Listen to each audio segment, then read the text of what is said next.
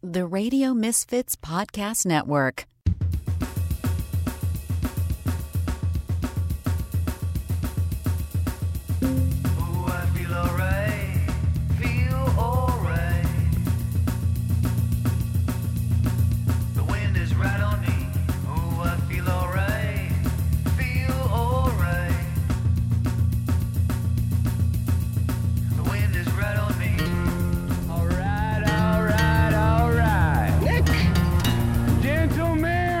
Your buddy, kind of guy you can drink beer with. Start your engine! It's the Nick D Podcast. All right, all right, all right. Hello. Hey, it's Nick DiGilio here. How are you? Episode one oh six of the Nick D Podcast on the Radio Misfits Podcast Network. And uh, we got a good, uh, we got a good, good episode uh, lined up for you. And welcome to it. We want you to be a part of the podcast. You can do that with your voicemail messages twenty-four seven. It's open. It's ready to go. Anytime you want to say anything to us, seven seven three, four one seven, six nine four eight. Uh, if you want to drop us an email, twenty-four seven. We read them all. We read many of them on the air. Uh, also, if you want to leave a magic megaphone message, you want me to speak into my magic megaphone to tell a tale or a joke or a code or some kind of message, to get it out into the magic ether that is uh, the Nick D Podcast, and you want it to, you want a magic megaphone message, just send your email or anything else to nickdpodcast at gmail dot com. That's the way you get a hold of us, twenty-four seven. We share all of it, seven seven three, four one seven, six nine four eight, and nickdpodcast at gmail dot com. You want to be a sponsor, you can advertise with us on the Nick D Podcast. We reach a lot of people. So uh, contact us, sales at radio misfits dot com. My thanks to Ed uh, at Radio Misfits. My thanks to Jason Skaggs at Radio Misfits uh, for uh, helping out and uh, doing all the really cool stuff. Here on episode one oh six of the Nick D Podcast, uh, coming up, Marnie Shure is going to join me. Marnie's awesome. She is uh, an editor at uh, The Takeout, which is a terrific website slash blog, um, which is all about food. And uh, we always love to talk about food. There's a lot of incredible, really fun stories to talk about at The Takeout, and we're going to do a taste test. Um, and we'll talk to, to Marnie about that. Speaking of taste tests, my old buddy Esmeralda Leon will join me uh, for our regular visit. We are almost out of the crazy Japanese snacks and Japanese candy that we've been taste testing. We've only got a couple of things left. We're going to do that. But we're moving on to some other crazy stuff. So we've got the Japanese taste test. Uh, we're going to be talking about more celebrity drama and behind-the-scenes uh, stuff happening. We got a couple of voicemails, and we have a magic megaphone message. They keep coming, and we'll keep doing them. I, I am your magic megaphone monkey. Whatever you want me to say into that megaphone, I will say. And there's a story behind it, and we always have fun with that. So that's coming up with Esmeralda, uh, and uh, and uh, and much more. Also, I, I want to emphasize to you that uh, we are just a few days away.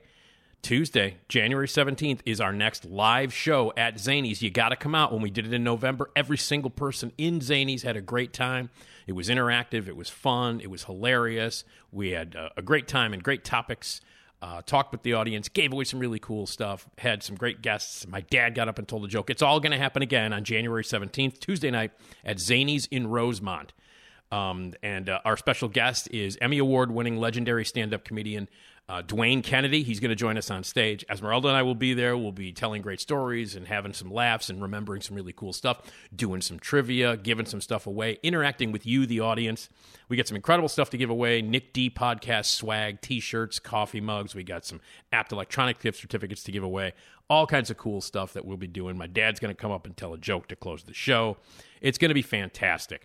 Uh, you can go to rosemont dot zanies dot com. Get your tickets now. Let's pack the place. We're going to make it a monthly thing, and we want it to be a club. We want you guys to come out. You'll be part of a recording. You will be part of a podcast episode that will last forever. So be a part of that and have a lot of fun. It's going to be great.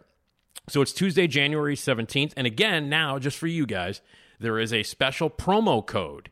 Like, uh, if you can't afford the price of the tickets, we're, we've got five dollar tickets that we are offering if you type in promo code FUNNY, F U N N Y, all caps, all caps, F U N N Y. You type in FUNNY in the promo code, and you will get five dollar tickets. That's a huge discount, which means if you can't really afford it and you want to come out, or you just want to buy a bunch of tickets and bring a bunch of people, You can't do better than that. So rosemont dot zanies dot com, type in all caps, promo code FUNNY, F U N N Y, five dollar tickets. That is an unbelievable bargain. It's going to be an incredibly fun and hilarious and great night. So Tuesday, January seventeenth, box office, eight four seven, eight one three, zero four eight four, Zanies in Rosemont, Tuesday, January seventeenth. Get those five dollar tickets using promo code FUNNY, F U N N Y, all caps. It's going to be a great night.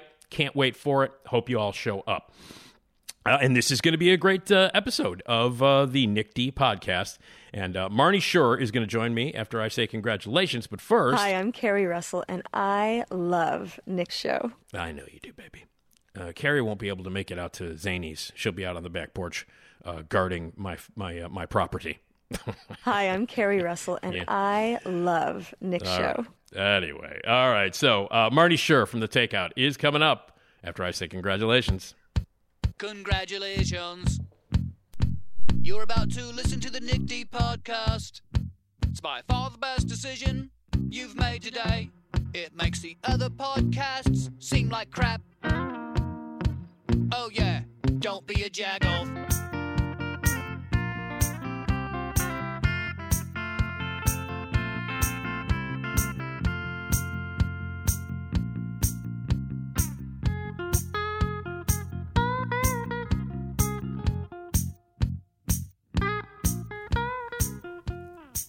Marnie, Marnie, Marnie, Marnie. Marnie Shure. Marnie, Marnie, Marnie Shure. Let's talk about food, baby. Marnie, Marnie, Marnie. Out of all the things you stick down your throat, but don't take it from me. That is it, so simple, baby. Marnie, Marnie, Marnie. Chop, chop, chop, chop, chop. Marnie, Marnie, Marnie Shure. Ladies and gentlemen, I know that was kind of weird, but hey. Here's something that's awesome. Marnie Shure, everybody. There it is. You know, um, anytime we can get uh, Jason Skaggs to sort of scat Jerry Lewis style, um, I'm all for that. So, well, uh, there's your theme, uh, Marnie. Awesome, awesome, and, uh, very cool. Never had one before. Never had one before, and it seems to go on for a very long time. It certainly does. Yeah. All right. It's going to end at some point. I guess he was inspired, right? Yeah, I guess. My God. You know what? I can only assume, Marnie, at this point, that A I has taken over. That's the only thing I can. It's all pepping right, me up. There you go. There you go. All right. That's Marnie Shure's theme. Uh, Jason Skaggs is responsible for that, as he is responsible for every theme song, opening, closing theme. Also, he did the uh, the themes for my new podcast, the um, uh, That Show Hasn't Been Funny S N L podcast, which are wonderful sort of rip-offs of the opening and closing themes of S N L. So, but anyway, that's that's your theme, Marnie. Welcome. How are you? Thank you. Thank you to you and Jason. And uh, I'm great. How are you? Um, not bad. Uh, Marnie joins us uh, regularly to talk food and to talk about The Takeout and whatever else uh, we need to talk about. And uh, I've recently uh, recently discovered, I know, I mean, I always knew you were a fan, but I recently discovered that you really are a fan of horror movies. Um, I am. And, And I want you to know that that is now going to be a regular part of our conversations. I just Thank goodness, because, you know, not enough people watch them, and I don't have enough people to annoy about uh, the analysis of them, so thank you for that. Well, you're never going to annoy me, because uh, part of part of my personality is that I've pissed people off talking about horror movies now for many, many years. So it'll be nice to have a, a compadre to talk about those things with. Yeah. Before we dive into uh, anything, uh, tell us all about The Takeout and how it started and where we're at right now and where people can check out all the stories and the blogs and stuff.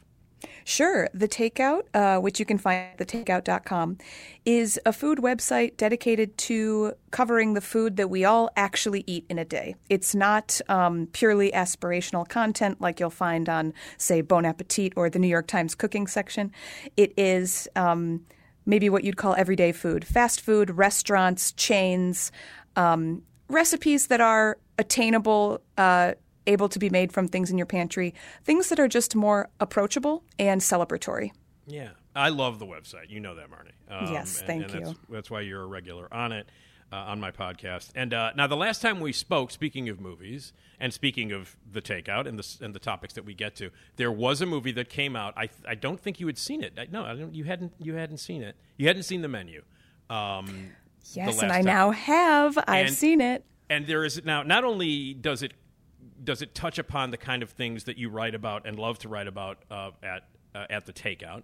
And not only does it touch upon the things that you and I share in terms of culinary fun and all that kinds of stuff, um, but it was also, if people don't remember the last time you were on, it was also written by a couple of people that you know, but one in particular. Tell everybody about who one of the co-writers of The Menu is.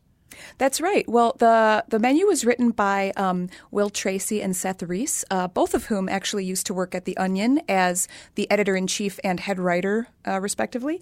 Yeah. And uh, I had the great privilege of working with both of them while they were here. Um, I used to work on The Onion side of uh, our, our media site. And um, yeah, so it has been such a joy to see that movie do as well as it has, because not only did I know them when they were here, but uh, it was... The script was partially inspired by their time eating in very nice Chicago area restaurants. Right. Um, so it feels like, in some ways, a Chicago movie, even though it couldn't be farther from that once right. you see the grand restaurant and everything. Right, right. Well, for people who might not know, and by the way, it is now on H B O. It's on H B O and on H B O Max. Um, it just became available, I think, last week. Uh, so for people who didn't want to go out to the theater, you should go out to a theater, though. I, I don't want to continue harping about people who should go to movie theaters and support movies in theaters, even though I know that the studios and the filmmakers have made it really, really easy to just sit on your ass at home and watch it on T V or your laptop. I recommend, and I kind of like insist that people get their ass out of the house and go to a movie theater the way you should see a movie. But uh, The Menu came out, I believe it was in late October-ish? Uh, mid-November. Mid-November, okay. Uh, and then, you know, the the window of time now where you can see it streaming or stuff like that, or it's available on V O D, is shorter and shorter and shorter now. Um, so it is now available on H B O Max. And so more people are watching it. I'm seeing in my feed on, on social media, and I'm hearing from people that didn't go out to the theater to see it in November that they're finally catching up with it. Like my partner, Esmeralda Leon, who is also a foodie, if you want to say that. Um, she watched it and loved it. And so many, many people are now getting a chance to watch it. And for people who don't know, it's basically about a bunch of rich idiots, uh, most of them are idiots, uh, who go to this secluded island to have this once-in-a-lifetime culinary experience uh, put together by this amazing, uh, incredible, iconic chef played by Ralph Fiennes. And they find out that they're on this basically secluded island. They're stuck on this island, part of this menu, and they're all going to be basically murdered uh, at some point or another. And that's kind of the setup. And it does so in a way where it is a fun murder mystery. It's very, very funny, incredibly smart, really, really smart. And also uh, a commentary about food and foodies and the culinary world in an, I think, magnificently funny and satirical way. And um, I had seen it already um, when the last time we spoke, but you hadn't. And you and I have have spoken via text and, and social media and stuff, but we actually haven't had a conversation about it. Please let everybody know how you felt about the movie The Menu. Well, I felt very similar to you. I think it's smart. It's funny. It's incredibly stylish. Um, it's just a fun movie to look at, especially if you either appreciate fine dining or um, haven't had the privilege of appreciating it. uh, it just shows you some beautiful food. And I thought what was impressive is the way that they were able to skewer the culture of haute cuisine, but still maintain, you know, something of a reverence for it. Because yeah. these two people, um, Will and Seth, the writers of the script, um, they said in an interview to The Takeout, you know, they love these restaurants. They, they've had some magnificent once-in-a-lifetime experiences at uh, restaurants that are, you know, suspiciously similar to the one in the movie. And it's okay to love that. It's just, I think the movie is saying, like, what does our love for these sorts of places mean? And what should it be contained to? You know, how yeah. far should we take it? Yeah. How how much of ourselves can we pour into this love of food that we think is better than other types of food? It, it was just so fun from start to finish. And the theater experience was uh, part of that. I think, you know, the way that everybody was laughing and gasping at the right moments just yeah. really enhanced it. Well, and I, and that's another thing that I always emphasize. There's nothing quite like it. It doesn't matter what movie it is. There's nothing quite like the communal experience of seeing a movie. You know, um, that's right. I, and I don't care what it is. There's there's nothing like sitting in a dark theater with a whole bunch of people, most of whom are strangers, or maybe all of them are strangers, and yet you bond over the two hours that you spend in that theater, and you laugh together or you you shriek together. That experience can't be replicated, no matter how convenient it is to sit on your couch. It cannot be replicated in your house. Right. It just can't. Um, and The Menu is a great crowd movie. I've seen it twice in the theater, um, and both times were great. The first time was with critics, so it wasn't as much fun because critics, you know, can be jackoffs. um, but I will say this about it. Uh, I've seen it twice, and I've watched a little of it because I was flipping around. It was on H B O the other night, so I watched like a like the last third of it again because it was just on. Mm-hmm. Um, and I, I, I, I will say this. I don't know if I've laughed harder at a movie. The first hour of The Menu is some of the funniest stuff I've seen in a movie all of last year. like, like, like I was scream laughing at stuff in the first hour, and, it, and then it kind of just becomes like a little bit more, uh, you know, simple, and it's all about the mystery and like how are we going to get off the island and stuff like that. But the setups with the characters being established and the food and the being brought out. Uh, and everything that Paul Edelstein uh, says, and all the stuff that they're, you know, like uh, the John Leguizamo table is hilarious, and the frat boys who think they can buy everything Ugh. and who request for br- they request bread are hilarious, uh, and all of the all of the characters are so great, and and of course Anya Taylor-Joy, who is just magnificent in everything she does, and Nicholas Hoult is hilarious as the most annoying quote unquote foodie. Pompous jagoff you yeah. can find. He um, understood the assignment. He certainly did. And, and but I, but I will say this, it's flat out, I mean, just on the simplest of levels, I laughed my ass off during the first hour of the movie, and then I was yeah. completely uh, on board for, through the entire run. And I know everybody is um, talking about how much they love Glass Onion. Have you seen Glass Onion yet? I have, yes. See, and everybody has been talking about how much they love Glass Onion and how, you know, that was... But I... I don't know what it is about my sensibility or my personality, but I much preferred The Menu to the rich jagoffs on an island murder mystery. You know what I mean? I The Menu spoke to me more than the Glass Onion did. And I don't know what that says about me, but w- in comparison, because they're kind of similar. It's rich people on an island murder. That kind of thing happens, mm-hmm. hosted by a weirdo. Um, so what, it, what if you had to compare the two or talk about those two, what, which one did you like better? You know, I liked them both. Um, I think that The Menu has teeth. The Menu has claws, and it's ready to skewer this group of people uh, first and foremost, where I think in Glass Onion it was almost like a fun side project the movie had was to yeah. satirize the rich and the famous and the powerful. Yeah. Um, but when it's your, your primary assignment in a movie, I think that you can get a lot nastier with it, and that's what The Menu is like. But mm-hmm. I had fun with both. I think Knives Out, obviously aiming for that pocket of, like, family movie that you all watch over the holidays. Yeah. Um, but, yeah, I liked the first Knives Out a little better um, yeah. because I thought that that movie also pretty capably skewered uh, wealthy, it naive did. people. Um, yeah. And And I recommend both only because – it is so nice to have just a crop of purely fun movies at the box office right now. Yeah, yeah. I'm not a big fan of Glass Onion. I like mm-hmm. I like the fir- I like the first Knives Out. I thought it was fun. I, I'm yeah. not a fan of Glass Onion, um, mm-hmm. but I did love The Menu. But l- let me say this: when you just in terms of watching The Menu, um, was there stuff in it that you recognized from knowing those guys when you were watching The Menu? Were you like, oh man, that was written by Will, or that was the, you know what I mean? Like, did that pop? Did that pop out at you while you were watching it?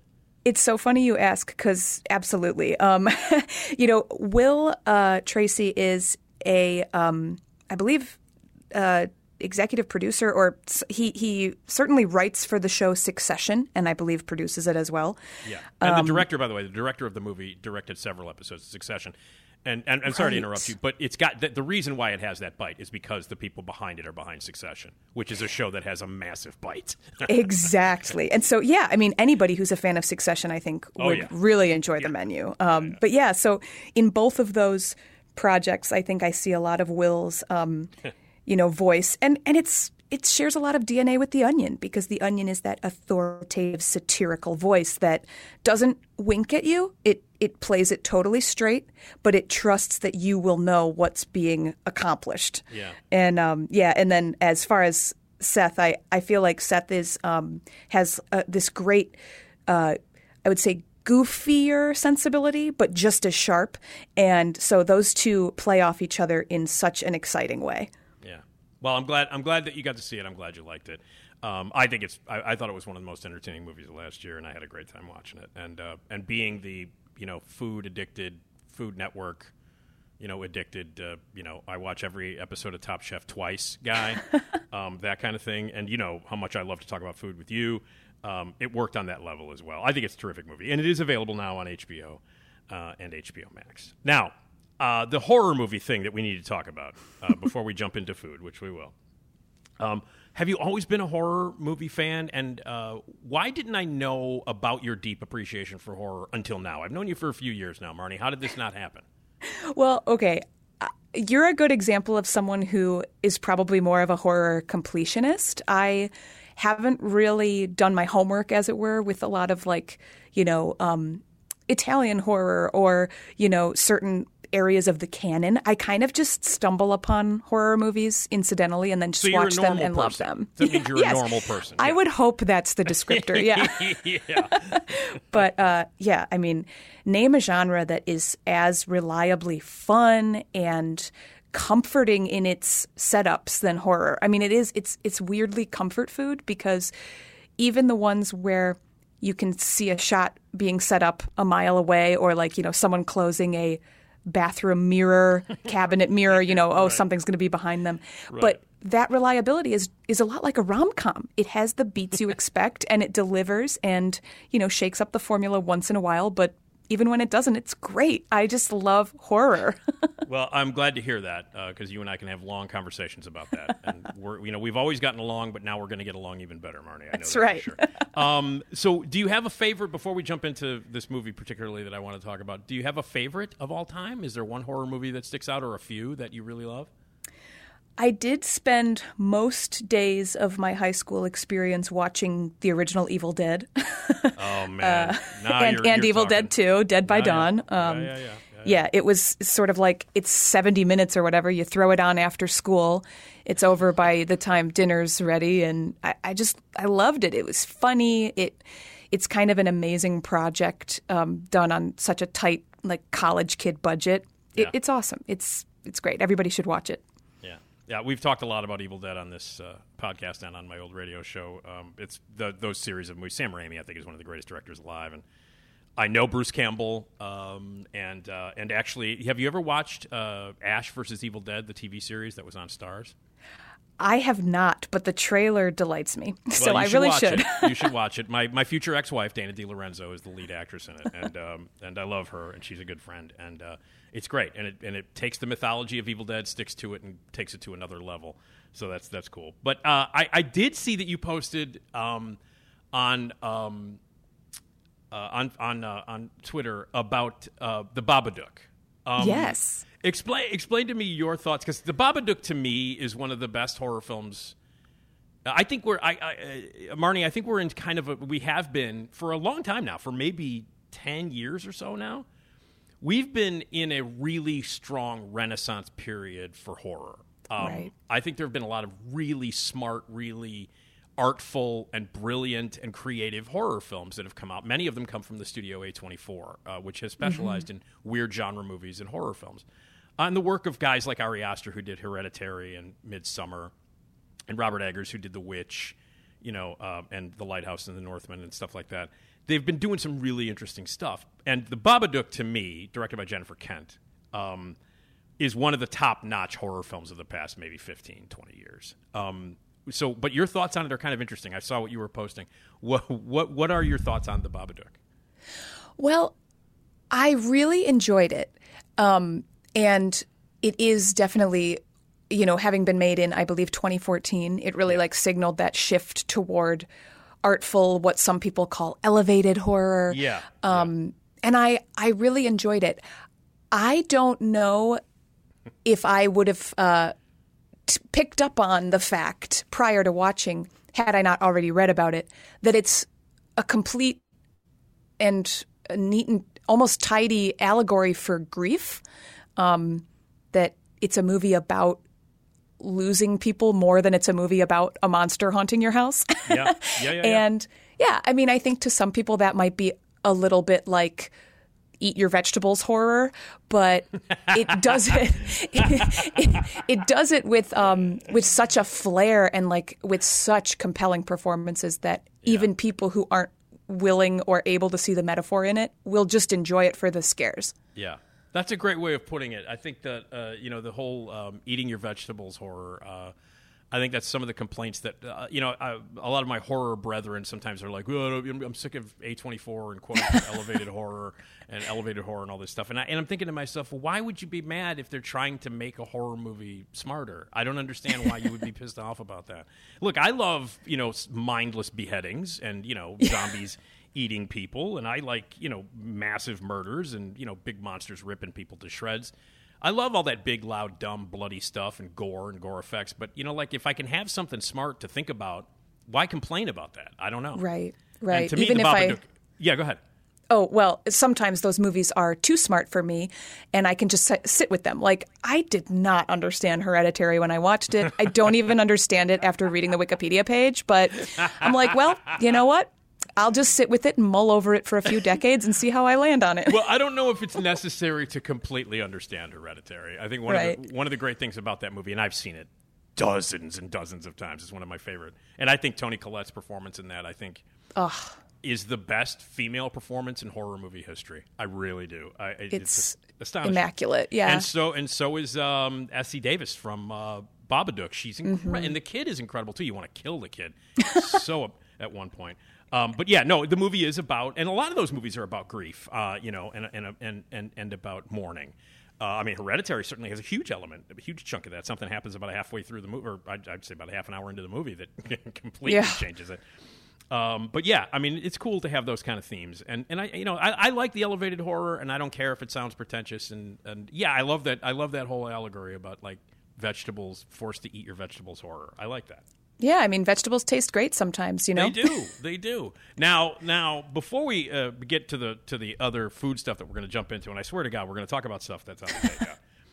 Um, I have a little uh, a little audio uh, uh, bit here that I want to play, Marnie, before we jump into the next okay. conversation. Okay. Mm-hmm. Ow! Let go! You need to learn some manners, Brandon. Uh, you know what happens to bad boys that don't mind their manners? They grow up to be bad men. Uh, uh, Are you listening to me, Brandon? Uh, Megan? Yeah. You were very, very excited about Megan. Um... And uh, I, you were just talking about how you were so excited about it, and I was thrilled, uh, you know, that you were very excited. And I was also excited about it. I was lucky enough to see it, uh, I guess, a week before it opened at a press screening. And I texted you right after I got out of the theater um, with my thoughts on it. And uh, I know you were excited about it. Explain why you were excited about it and the whole adventure of getting the tickets to the specific theater. I want to hear the whole story and then what you thought of Megan. Okay.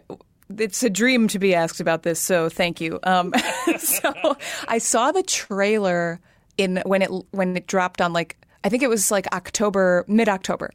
Mm-hmm. And um, I was like, well, this is going to be a delight, especially when you see the name James Wan in anything. I think that you are guaranteed a good time.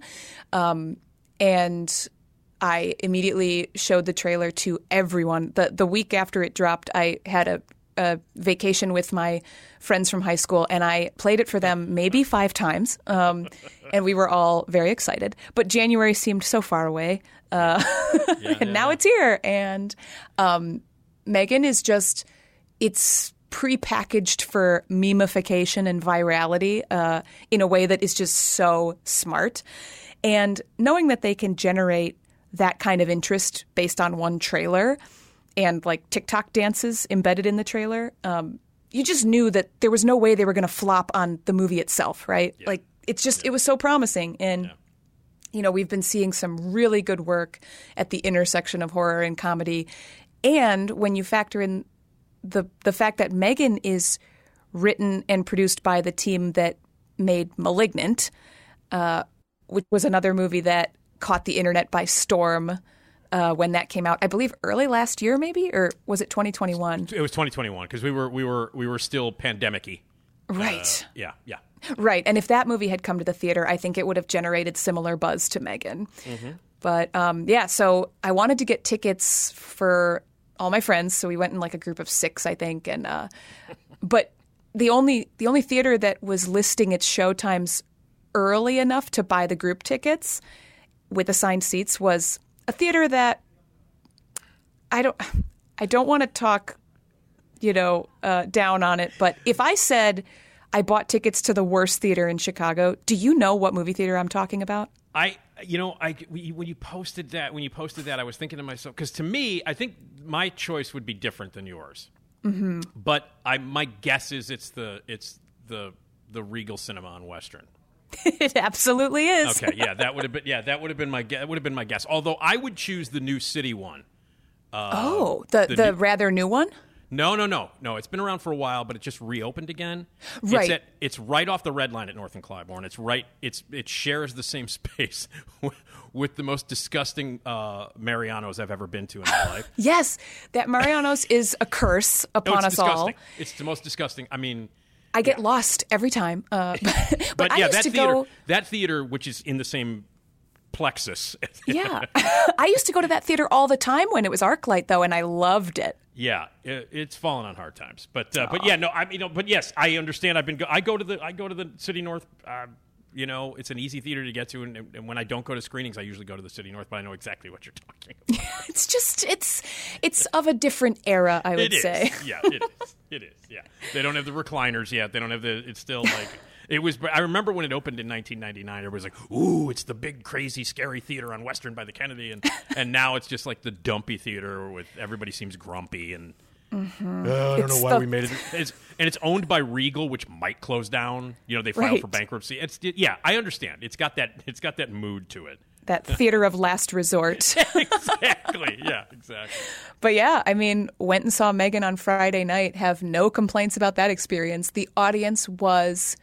There for it, you oh, know, yeah. they were they were laughing and clapping and singing, and I mean, I mean, a, a similar movie-going experience was when I first saw Superbad in the in the theater in two thousand seven. Yeah. It's it was comparable to that because of the the sheer joy at having yeah. discovered something. Yeah. Yeah. Well, I, it's funny because I saw it with a, a like a press. It was a press screening, but it was also a public screening. So, you know, it wasn't just. Uh, jag off pretentious critics like us. There were actually real people in there, and and like you said, everybody was there to see it, to see it. Um, and you know how if you go to like movie screenings now, they uh, the screen when you walk in has a giant picture of what you're about to see. You know, like the right. poster, it fills up the whole screen. It's like, hey, here it is, and you know, like I like I went to go see Plane the other night with uh, uh, Gerard Butler. Which yep, is ridiculous. Um, and. And up there, when you walk in, there's Gerard Butler and there's uh, Mike Coulter from Evil, and they're there, and it's like all plain, and it's got the, you know, it's got the, the, the Twitter handle, and you know, and uh, you know, the, the the the image that you can scan and all that stuff. You know, it's up there. Well, yeah. When I walked in for the screening for M three gan, uh, there was the big thing, but then suddenly M three gan moved her eyes on the screen. That's oh, she's the best. And I'm and I'm sitting in the theater and I'm like, did that goddamn thing just move? And all of a sudden, like as the theater is getting full and we're about maybe five minutes to showtime, suddenly she goes, "Hi everyone, I'm M three gan. Welcome to the theater." And we're all like, "Oh!" People like. So it she... even started. It started before the movie. They were smart enough. The studio was smart enough to have like an interactive talking M three gan on the screen. It was. She cool. is. The moment. Everybody yes. loves M three gan. And you know what? Yeah. It's not the best horror movie I've ever no, seen, no. but it was just, it's perfectly exactly what it is. What I said was, if you know, I don't drink anymore, but I used to, and had I had a few pops, it would have been the greatest movie I've ever seen. And and I, you remember Brew and View, M three gan? I don't think they do it anymore at the Vic. Um, do you remember Brew and View? Uh, I called uh, you M three gan. Did I just call you M three gan? I just called you M three gan, didn't I? I believe you called oh, me M three gan. Oh my God. Uh, Marnie, I'm sorry. But do you remember Brew and View? Yeah. Okay. Well, Brew and View was the, would be, this movie is perfectly, M three gan is the perfect Brew and View movie. It's like room full of people having a great time drinking pitchers of beer. That is the movie. Yeah, she'll become like a Halloween staple. I think so. Well, I'm glad you saw it and I'm glad you liked it. And we'll we'll discuss uh, horror movies uh Uh, anytime soon. But because, and I'm trying to do a segue here, uh, Marnie, I don't know if you know this, but I've won awards for broadcasting in the past, and I'm just about to prove why. Go we for were it. Talking about, are we ready? We were talking about M three gan, which concerns A I. You see where I'm going with this, Marnie? I do. Okay. Well, you have an article at The Takeout, the takeout dot com, which says, no, we don't trust and we don't we don't need A I ovens. You see how I segued from M three gan smoothly? That was flawless. Okay. Tell me about this uh, about this piece that you guys talked about on, uh, on The Takeout about A I ovens. And for people who might not know, what the hell is an A I oven? Yeah. Um, if you don't know about A I ovens, you are not behind the curve. Uh, they're pretty new. Um, at least their current iteration is pretty new. Uh, right now, in January is when the Consumer Electronics uh, Showcase happens. And so yeah. Samsung is – Samsung's got uh, a new line of kitchen appliances of all sorts, but they have A I Pro Cooking. It's an oven, and I don't know the price of it yet because that was my first question. Uh But it, it's equipped with artificial intelligence as well as several internal cameras uh, to monitor your food to make sure it's not burning, which Aye. was previously accomplished by, you know, looking into the oven or smelling the oven or setting an egg timer, uh, you know, things that we wouldn't possibly do in twenty twenty-three. um, exactly. Exactly. And it the things that the oven Uh, is, you know, brags about doing are just things that I can't imagine needing. Like it can live stream the cooking process to social media. Um, so you can just cast your food cooking in an oven, which actually, you know, that's going to open up a lot of doors for, I don't know, recipe bloggers and food influencers. But the average person doesn't need to worry about exchanging their current oven for something like this. It's just the utility is so... in my view, limited and not worth the expense. It, it sounds so... Am I the only one who's kind of... Cre- I do not have any A I in my apartment. I don't. I, I don't have... I, do, I mean, I you know, I do have a phone where I can do the... I'm not going to say it because my phone is on right now and I'm not going to say it. But I do have that thing where you can say, hey, something, and it, it can search for something. But I do not have an Alexa. I don't have a Siri. I don't have any of that stuff. Because it freaks me out. And by the way, not to ruin uh, M three gan or anything, but the last scene in the movie uh, of M three gan, the final moment in that movie, I'm like, yeah, mm-hmm. that makes sense to me. Yeah. That's why I don't have this shit in my house. I don't want an oven that is going to record. I don't I don't want that, an oven equipped with a bunch of cameras. No. Uh, it just seems weird. Am I, am I the only, am I being out of line by freaking out about that? Well, uh, given the amount of uptake on appliances like Alexas and things like that, I mean, I do feel increasingly uh, in the minority, you know? I think that people get excited by what's new and they get excited by, uh, I don't know, additional features. But, you know, an oven is something that kind of works as well as I'll ever need it to. I don't yeah. think that I'm ever going to need something like this. Yeah, exactly. And also, isn't it kind of weird? I mean, I just don't want – I mean, it's difficult enough, like if your oven malfunctions – as a regular, like, normal human oven. Right. Um, it's like, ah, oh, that sucks. I got to get it fixed or something or replace it or whatever. But it adds on a whole new complication if you've got an A I oven. It's like, you know, remember when people used to actually work on their own cars? Remember when they yeah. would do that? Like, if there was something wrong with the car, ah, it's all right. I can get under there and fix it myself. You can't do that now. No. Be- you can't. And, and, and yes, technology is fantastic, and I know I sound like an old man right now, but why complicate an oven? It's, you know, I don't, I don't understand. Yeah, and, and I, I wouldn't complicate it. Uh, I wouldn't pay for the privilege of complicating it, I would say. Yeah. Okay. Has anybody tried, anybody on the staff at The Takeout ever tried out an A I uh, oven? Not yet, but okay. I can imagine that day is coming. Okay. Uh, well, uh, you also talk a little bit about sugar-free wine. Now, here's something that I uh, I don't drink anymore. I used to drink. Uh, I used to drink a lot, and I drank a lot of wine. Um, I, I would never, ever, if I were still a drinking man, there's no way that I would opt for sugar-free wine. Um, I right. just that just got that has nightmare written all over it. Tell me a little bit about why we shouldn't trust uh, sugar-free wine. Yeah, I mean, I'm with you on that one. Uh, I think that wine, especially because it's not subject to the labeling laws that consumer packaged snacks are, you know, it can get away with a lot of vague marketing terms that might be misleading. Yeah. And so when you see sugar-free or low-sugar wine, it might sound great, but wine really can't exist without sugar. Like, if it doesn't have sugar, it's probably not wine. Um, you know, not least of all because grapes themselves have a lot of natural sugar. So from the moment you decide to make wine, sugar is part of the equation. Right. And basic fermentation requires that sugar uh, and, you know, turns it into alcohol.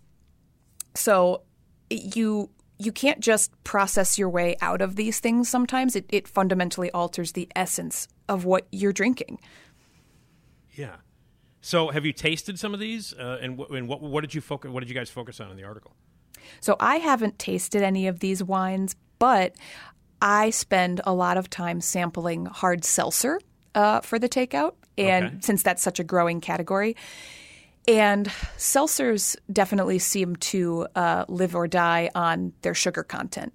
And there's a big race to get less sugar and fewer calories into each can because it is kind of the health-conscious person's hard beverage. Um, but it just... I don't know if it's a certain subset of the population that can taste it, but I am very sensitive to like artificial sweeteners or stevia or Splenda or anything that is yeah. trying to like replicate sugar yep. without being sugar. Yep. It just – it has that – it's made from like the same plant as licorice, I think. Um, and so it, it's got kind of that licorice aftertaste to it that's just so distracting. So, you know, winemakers – they try to get around these things. Um, you know, mega purple is like an additive that they add to inject some sweetness and artificial coloring into the wine. You know, they're always trying to like build a better mousetrap. Yeah. But the fact is, if you are a health conscious person, you're probably better off drinking the wine you like and then making your health conscious decisions elsewhere. Yeah. Yeah, I, it, yeah. It's I don't know. It just sounds it sounds like bad news to me completely. And I and I like you. I have that that, that sense of like, no, this is just not, you know, the same. It tastes mm-hmm. weird. I don't like it. And and I'm and I'm always like that because I gave up uh, caffeine. It'll be man. It'll be twenty years in February. Wow. I haven't had caffeine. I gave up caffeine and nicotine on the same day, Marnie. So I was a real treat to be around. Uh, You're a glutton for punishment. Oh, yeah. No, I was a real tr- – I was going through a really horrible breakup, and I thought I'd torture myself some more by giving up cigarettes and caffeine on the same day. Wow. Um, and it, I haven't had a cigarette or, or you know, or or caffeine since in February of two thousand three. So it's wow. been that long. Congrats. Um, but, but uh, you know, people are like, well, just, you know, because I really miss Doctor Pepper. Mm. I really mm-hmm. miss Doctor Pepper. It was my favorite pop. And, and people are like, well, just get the caffeine free. And I'm like, it doesn't taste the same. It's yeah. just, you know what I mean? And, and you know what I'm talking about, Marnie. Like, you, you sugar-free this, sugar-free that, caffeine-free this, caffeine-free that. You can tell the difference, right? And doesn't doesn't that uh, – tell me a little bit about how you can taste the difference in those things. Yeah. I mean, it's it's a little bit of a muted taste. Um, you know, the once you take everything out of a soda that makes it a soda, the sugar and the caffeine, it's like, what are you left with? And the answer is a lot of C O two and caramel coloring. um, yeah. But – you know, some the, the the wildest thing is that Diet Coke devotees, they know that the Diet Coke has a bit of that metallic flavor, and they yeah. prefer it. They yeah. they actively say, "Yes, I know it tastes different, and this is what I want." Yep, yep. No, I, listen, the Diet Coke people are very hardcore. they, that they are. They are. They are. Uh, uh, all right. So you have a, another article here about how TikTok hacks are ruining fast food. Now. Let me just say this, and again, I'm going to sound like an old man. I do not understand TikTok. I don't get it. I every once in a while, I have it on my phone, and I'll look at it every once in a while, and by the time I get to the fourth person lip-syncing to something or, you know, dancing or a woman pulling on her top, and then it disappears and her boobs pop out, I go, I go all right, I, I can't do this anymore. And I guess it's maybe maybe it says something about my algorithm. I don't know. I don't know that those things are the things that pop up on my screen. I just immediately I don't understand TikTok. I don't get it. I understand how huge it is, and I know the youngsters like it. Um, but and I and I understand what TikTok hacks. But for people who might not know what a TikTok hack is in general and how they're ruining fast food, please tell me again how uh, to add to the list of reasons I hate TikTok. Ugh, right. Well, I'm no fan of TikTok myself. I think I get why it's so popular, but I just know that it'll never be popular with me. Mm-hmm. Uh, yeah, TikTok, it can show you short-form videos about anything, but something that people are really transfixed by are is the idea of menu hacks, which is like, you know, we all go to McDonald's, but maybe you've never tried placing an order for these two items and then smashing them together to create the world's best sandwich. You know, these little things that it's an economy of insider tips that people are really drawn to. But in a lot of cases, they they can really mess with the operation of a fast food restaurant. So the most recent example of this was last week. Uh, Chipotle had to send an internal memo about this TikTok hack that was happening at their restaurants. Um, because uh, a lot of things happen, um, you know, TikTok is distributed so widely, these hacks, they take over before people can figure out that that's where they came from. So at Chipotle, people kept coming into the restaurant and ordering quesadillas modified with fajita veggies and extra cheese um, and steak. And that's because someone on TikTok said that it tastes just like a Philly cheesesteak when you when you put those things together. God. Problem is, you are not supposed to be able to customize a quesadilla that way, and you're not supposed to be able to order it in person. It's supposed to be an online exclusive, and that's because it's it's made on a separate assembly line uh, to save time. Yeah. So when a bunch of people come in and order it and do special modifications, that disrupts both assembly lines at once because they're trying to borrow each other's ingredients. Oh. And it, it slows things down for the people who are dining in or picking up to go. And so it's really kind of burdening employees. Even though you think it's just a fun way to order something new, it can really have uh, compounding effects. Wow. Just people uh, – uh, okay. So this is just people just dis- d- decide that they're like, let's smash this together and see what, what – do we have another example of that besides Chipotle? Well, yeah. Um, well, a lot of them actually have to do with Chipotle specifically. Oh, they do? Because, oh, okay. Because there's so many. I think because it's an assembly line ordering yeah. operation, so there's right. all sorts of um, permutations of it. But right. a lot of it have to do with gaming things to get a better price. So one that happened last year was, oh, here's how to get a TikTok uh, or TikTok said, here's how to get a Chipotle burrito for two dollars as opposed to its usual cost of about eight dollars. And it's like, well, you order, uh, you know, a tortilla on the side and you order a side of beans and a side of cheese and a side of rice and, and then you put it all together and you ask them to assemble it. And then it's a burrito for two dollars. Well, even if that works, it's not going to work very long because they figure it out and they remove things from the menu to stop you from doing that. Yeah. But in, yeah. in our case, we did test that hack and it didn't even work. And so then we were paying nine dollars for like the world's plainest burrito. Yeah, oh, God. All right. So don't, don't – the TikTok hacks are ruining uh, Chipotle in, in, in general. Um, yeah. We don't want to we don't want to ruin Chipotle. Nobody wants to ruin Chipotle. We love Chipotle. Yeah. Uh, they're a great restaurant chain, and, and you uh, talk about at, at, at the Takeout restaurant chains that you should watch in twenty twenty-three. Which one should we keep an eye out for? There are a lot of chains that are doing some interesting stuff. Um, a lot of it has to do with technology, uh, which even if it doesn't change the food, it's going to change the experience of ordering from there and eating there. Um, a good example of this is, do you know Jet's Pizza? Oh, yeah. Yeah, yeah, yeah. Jet's, Jet's Pizza, by the way. Jet's Pizza, by the way, is a uh, um, you can see uh, Jet's Pizza sponsored on uh, radio misfits dot com. Jet's Pizza. Oh well, there you go. I love Jet's Pizza. So do I. So do I. Um, they are kind of experimenting with a new ordering system, and it's really helping to increase revenue. It's a. It sounds simple. It's text messaging. So instead of having to go to an online ordering portal, you can just text this number and say, you know, I want pizza for four people and drinks. And it, it has the A I to sort of say like, okay, here's how much pizza you need for four people. And here are, you know, if you ordered a Pepsi but they only have Coke, they know that they'll just like give you Coke. Right. Uh, so it's kind of like a smart phone-based system that removes a lot of the roadblocks from ordering pizza. And um, and it's it's it's actually led to like really positive results. So Very we cool. might see more things like that. And I lo- and, and on top of that, Jet's Pizza is really good. Detroit-style pizza, uh, Jet's. Yes, the best. Very good. Oh, good, good stuff.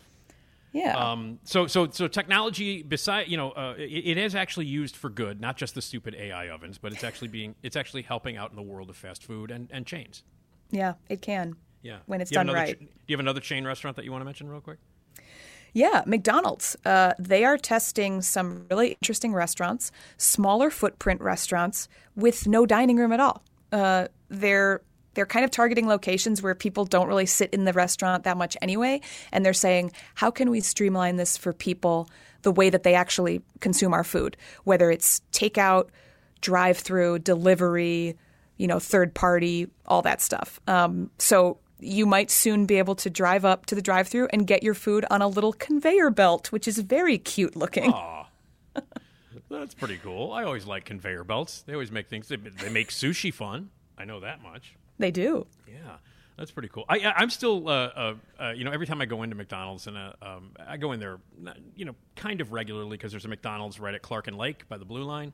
Mm-hmm. Um, and I go into that one, you know, if I'm going down to the W L S, I'll stop in and grab, it's usually I'll grab some breakfast. And I still am like, some people are completely confused by the kiosk still. Yes. And that's still going to be like a confusing thing. And also, uh, I don't know about you, but when I order at the kiosk, and I do probably every time I go there now, I'll just go right to the kiosk and order. Uh, they ask you they, they to put in the number of the table tent. And, oh, you know, like the, the, the thing that you're supposed to put on your table, mm-hmm. if they deliver the food to you. But sometimes they're not even out there. They don't have them. So I just make up a number. I just put one. And it doesn't matter? It doesn't matter because they're going to go by the order number. But, right. but but you can't, you can't, you have to go through that step in order to finish the order. So I just like, you know, the the, the, the table thing that you're supposed to put on the plastic table thing, uh, they don't have them at certain locations. So I just make up a number and put in one. That's a user experience thing that I, that would annoy me so much just because like, someone should have told them by now. Exactly. You know? Or they should have had the table tents next to the kiosks. You know, yeah. The little, the little uh, what, what, they're not table tents. They're little triangle things, that you, plastic things with a number on them. Yeah. That you put on the table. So, but yeah, so that's there's a little uh, a little t- a little tip for people using the kiosk. Make up a number. I can do that. That's all. Anybody can do that. So uh, I do want to mention before we jump into our taste test here, other things uh, uh, that we didn't get to. There are more restaurant chains that you can watch for uh, in twenty twenty-three, and that article is there at The Takeout. And you wrote a piece personally about Starbucks and the rewards that are uh, that that are getting worse, and I want people to read that as well. Yeah. So. yeah, it's uh, just just watch out, people. If you use Starbucks rewards, they're about to get worse, and right. you should read about it. Read about it at the takeout dot com. Now, we always do a little taste test. And I want you to know that as a result of one of the very first taste tests we did, not on this podcast, not on my show years ago, but on this podcast, I have in front of me right now, which I are, is a regular uh, staple in my apartment right now. Mm-hmm. I am holding a bag of Albanese World's Best uh, uh, gummy bears right now. Wow. So you're a convert now. Absolutely. And, uh, and I buy them all the time. And I snack on them while I watch stuff like M three gan. So I, awesome. I, it's, it's great. So I want you to know that one of the taste tests completely made me a fan of, uh, of Albanese uh, gummy bears. That's what this is all about, you know? Yes. So what are we taste testing right now? You and I have a bag in front of us. Tell us a little bit about it and why you wanted to taste test it and, and all that cool stuff. Sure. So as most people probably know, M and M's has been going wild the last few years with new flavors. And um, this is a fairly new flavor. It's been around for a few months. Crunchy cookie M and M's. Mm. Um, I have not tried them. I keep seeing them. And like even in the picture, they just I can't tell what they would taste like. So it's it's features like a a cookie with M and M's instead of chocolate chips in it. So we'll yeah. see if they're any good. Okay. And the green M and M, by the way, is seems to be having a good time uh, with, with both a cookie and an M and M crunchy cookie in her hand. Yes. Her eyebrows are raised lasciviously. Off of her head. They're yeah. above her head. So, all right. Well, let's try it. Okay. And, uh, I mean, you open it up and they look like M and M's, although they have kind of a, the texture is a little Oh, wow. rougher. It smells so much like a cookie. Yeah. Oh, my God. Yes, it does. Like a fresh baked cookie. That's kind of amazing. Okay. Are we going to try? Let's try a yep. few of these and see what happens. All right. Hmm. Hmm. Hmm. Well, you know, the cookie part doesn't hit you right away. No. Um, I guess what I'm learning is that these are crunchy cookie M and M's. I think I'd love to see what they do with a soft-baked cookie M and M, you know? Yeah. Because these are mostly – these are kind of just like those crispy M and M's. They, I yeah. don't really taste a lot of cookie. Right. Me neither. They're not bad. No. I mean, but they're not – I mean, when if I were to eat – somebody said, here, eat this, I wouldn't say, oh, my God, this tastes so much like a crunchy cookie. No. It doesn't. It tastes like a crunchy M and M. Yeah. And okay. – I wonder why they made them miniature instead of just making them full size. They are. They're very small. Yeah, they are teeny. I mean, they're not bad. I'm eating a bunch. Yeah, right. It's hard I'm to stop. I'm eating a bunch of them because I like M and M's, so... But I don't think there's anything remarkable about the crunchy cookie M and M except that they're tasty M and M's. Yeah, it's just if you like crunch, there is a lot to love here. Yeah, all right. Well, there well, we go. I don't think I'll add them to my regular rotation, but someone out there probably loves someone, these, and yep, I'm happy so, for them. Right, someone will. I will say this, my eyebrows are still attached to my head. They have not... Yes. they, I, I'm not this intrigued by crunchy cookie M and M's. No. What are you working on next uh, that we can see at uh, at the Takeout? Well, um, lots of fun stories about Midwestern fast food expansions. Um, cool. If you love things like Portillo's and Bona Beef, uh, a lot of that stuff is expanding nationwide. And so I think that in the coming year, more Americans will learn about Chicago foods, which is kind of fun. Awesome. It's really dangerous to live uh, like one L stop away from a Portillo's. Oh, God, I bet. I live one L stop away from Portillo's. I live around the corner from Smoke and right down the street from a Potbelly's and a Lou Malnati's. It's not. It's dangerous. That's yeah, good uh, resale value right there. Just you're sitting on. Yeah. Too bad I don't own the place. Uh, all right. Well, listen, Marnie, always a pleasure. And uh, let me just uh, play this real quick. Ow! Let go. You need to learn some manners, Brandon. You know what happens to bad boys that don't mind their manners? They grow up to be bad men. That's right. They grow up to be bad men, Marnie. Okay. God bless Megan. Exactly. Megan rules. We'll have a lot more to talk about next time. Always a pleasure. And, uh, and Marnie, have a great uh, have a great month, and we'll talk to you probably in February sometime, okay? All right. Thank you so much, Nick. All right. Take care. You too. All right, that's that's uh, Marnie Shure, everybody. She's the best. And you can check out the takeout dot com for all your needs, food stories, and all kinds of stuff. And the crunchy cookie M and M's, they're tasty. They're just not spectacular. All right. Uh, speaking of spectacular, it's time for Esmeralda Leon. Esmeralda. Yeah. Esmeralda Leon. Yeah. Esma. I'm talking about that Esma. Esmeralda Leon. Yeah, Esmeralda, yeah, yeah, oh, Esmeralda Leon, yeah, yeah, get yourself some Esma, love me some Esma, Esmeralda Leon, yeah, yeah, Esmeralda, that's right, Esmeralda, Esmeralda Leon is here, let's say hello to Esmeralda, hi Esmeralda. Hello. How are you? I'm doing well. How are you? I'm okay. I'm all right. Hey, um, uh, plans for the? You have any insane, crazy? I'm gonna go nuts in the world. Plans for new for New Year's? What the fuck is wrong with me? For, what? for the for the for the weekend? For the weekend? It's like you are twelve days I, I late. I don't know sir. what's going on, man. I don't know what's going on. I, I, we were just talking uh, off the air. There was a little drama in my life uh, that. built up to nothing, but for about a half an hour, I was freaking out. So uh, that's we won't we won't get into it. So maybe I'm a little I'm a little out of it right now because that yeah I just had a very stressful half an hour that turned out to be for naught. So yeah. Um, anyway, how what are you doing this weekend, Esmeralda? Um, nothing. I'm gonna be working. I'm gonna be uh, doing some dog sitting. Oh yeah, that's right. You had to pick up some keys uh, from a. service no from a dude mm-hmm. and you're going to be now is the do you enjoy the dog is this a dog that you enjoy um yeah they're fine they're a little um oh it's more than one no no no it's just one. Oh, okay. The they're a little like hesitant of me, I guess. Okay. The dog is okay.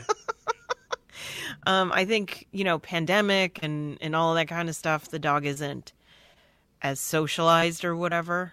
And I think he's older, so it's he's a little hesitant. Like, when I've taken him on walks, he just uh. kind of looks at me like, mm, like this kind of leery. He's leery of me. Yeah. So we'll see how What's the staying dog's name? with the dog. Uh, Fixie. What? What? Fixie. Yeah, F I X X Y?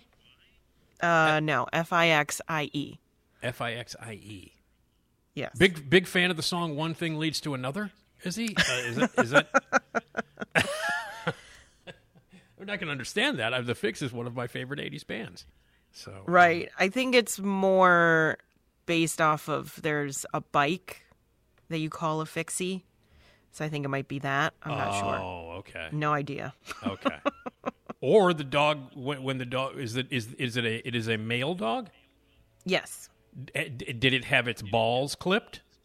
Probably, yeah. That's why it's called Fixie. Because oh. he's been, that's, he had his balls cut off, so he's been fixed. See?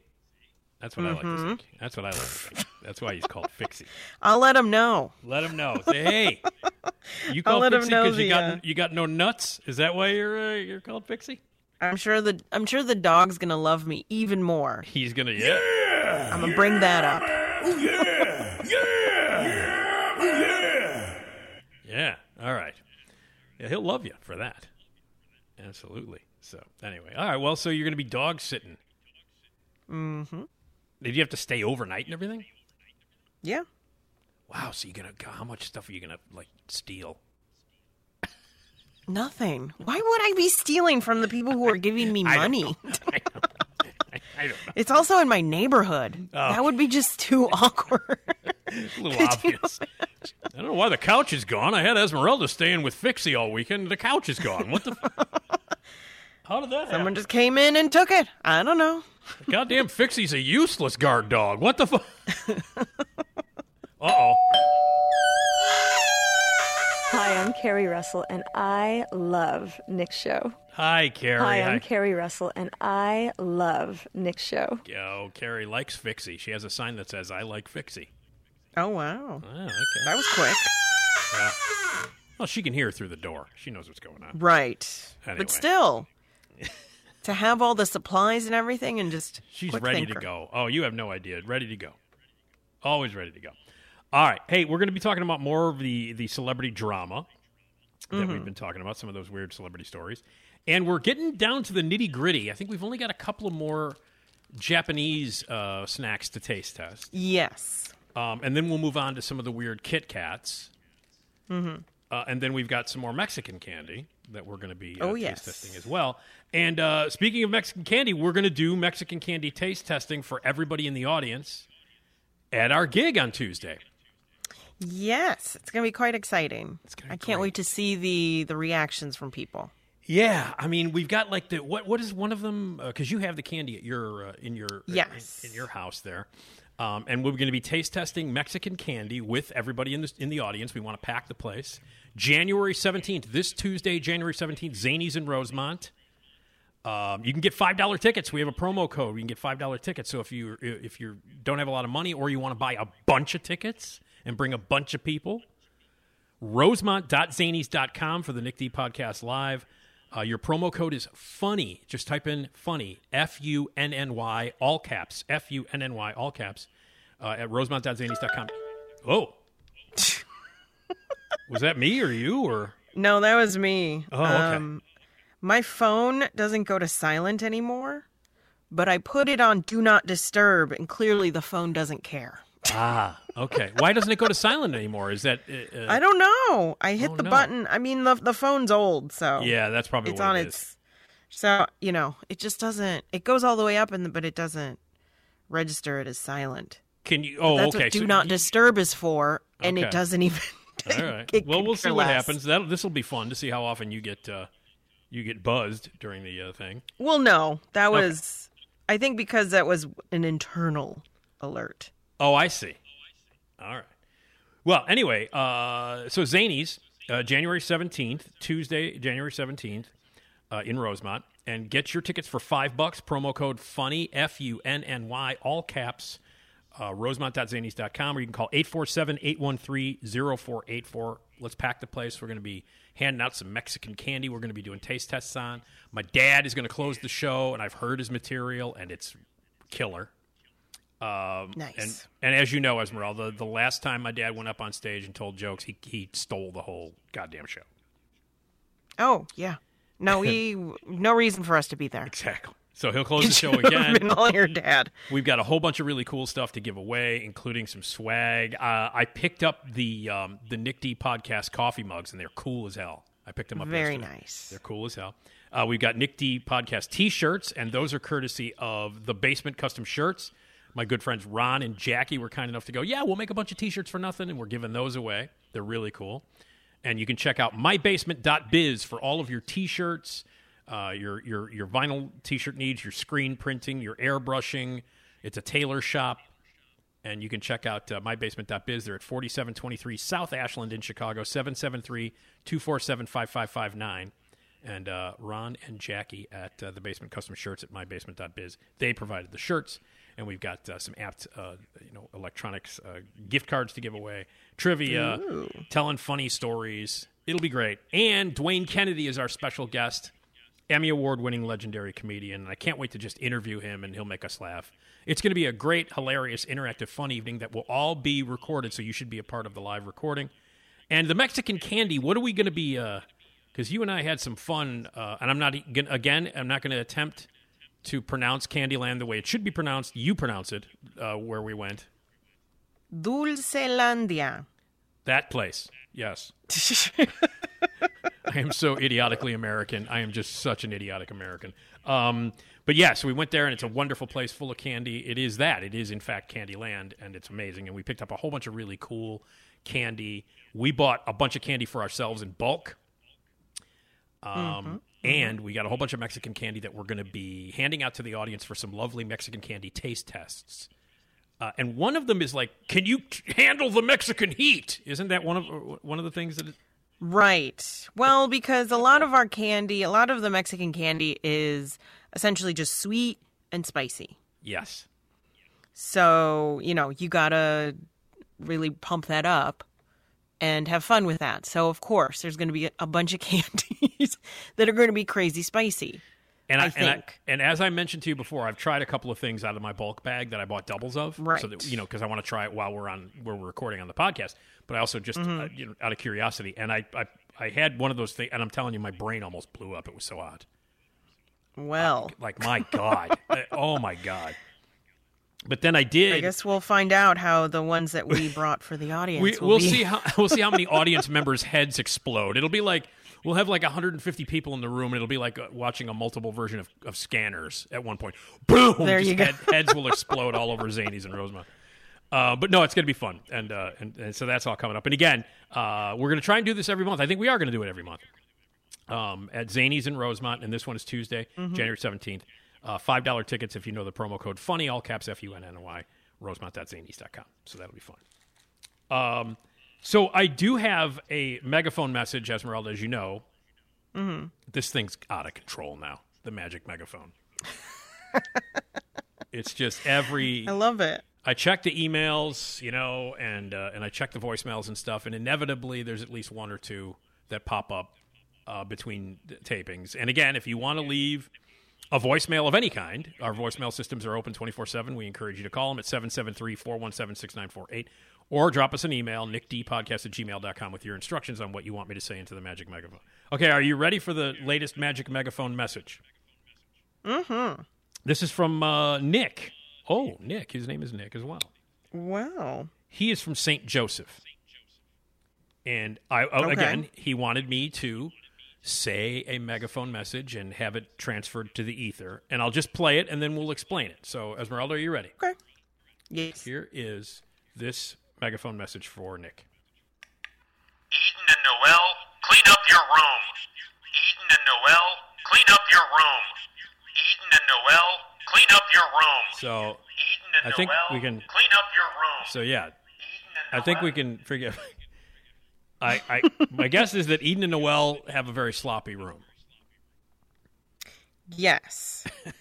And is this is this a personal? Are we are we now telling? Um, yeah, I'm telling someone else's. Yeah, kids I'm assuming his up. children's. Yes. What to do. Here, here's what it says. Um, Uh, he had a question for Tom Appel, which we answered uh, just this past uh, for for the People episode last week.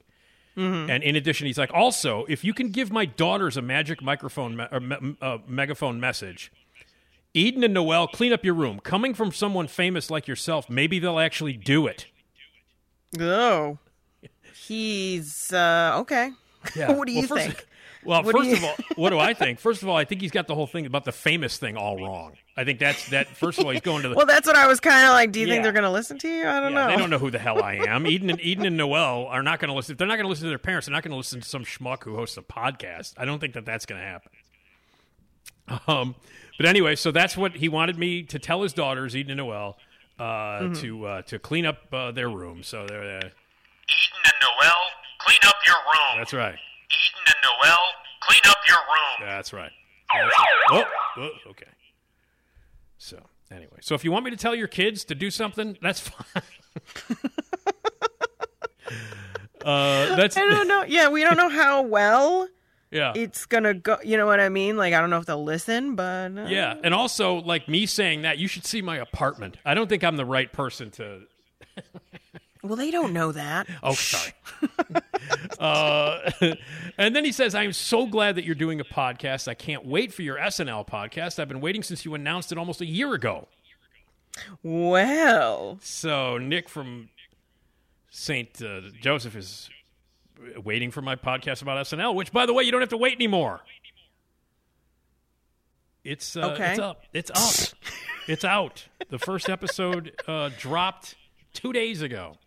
And where can we find it? radio misfits dot com, the same place you can find this fine uh, Well, podcast. How convenient. Isn't that convenient? Yes. It's called That Show Hasn't Been Funny in Years, an S N L podcast. It's a weekly podcast that will drop every Wednesday. Sometimes I'll have guests, sometimes I won't. Sometimes I'll talk about entire seasons and certain shows and best hosts and worst hosts and best, you know, cast members and all that stuff. The very first episode is entirely dedicated to one sketch, and it's the potato chip sketch from two thousand nine. Nice. Um, and so uh, I got some nice responses from it. It dropped a couple of days ago, and people are uh, people are enjoying it. So I'm very excited well, about it. That's good. Um, and uh, it looks like on my next uh, podcast, the next podcast for That Show Hasn't Been Funny in Years, uh, John R- John Rundinsky, who was a cast member on the show, is going to join me. Um, he was very on the cool. two thousand five, two thousand six season, maybe two thousand six, two thousand seven season. He was only on one season. Mm-hmm.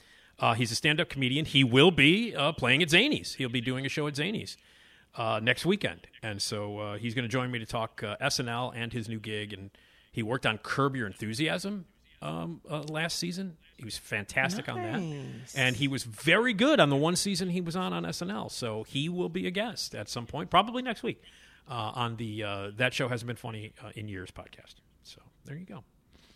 Anyway, so there it is. I'm sorry you had to wait because I did announce it last year. I did say, hey, I'm going to do two podcasts, and then I was like, maybe I should, you know, get comfortable and make the first podcast good. You know what I mean? Before right. I jump into another but, one. But, you know. Yeah. But, you know, you, you got a lot to, you know, prepare for. Yeah. And all that kind of stuff. Sure. But anyway. But it's available now. I'm trying to so. give you an out, man. Thanks, man. Thanks, Esmeralda. I appreciate it. So anyway, if you're if you're into S N L, this is uh, uh, an S N L fan's dream podcast, if I do say so myself. Uh, I literally have been watching S N L since the very first episode in October of nineteen seventy-five. I've seen every wow. episode. So forty-eight years of S N L crap running around in my brain will now be shared every Wednesday on uh, radio misfits dot com and every place else you get your podcast. So anyway. All right.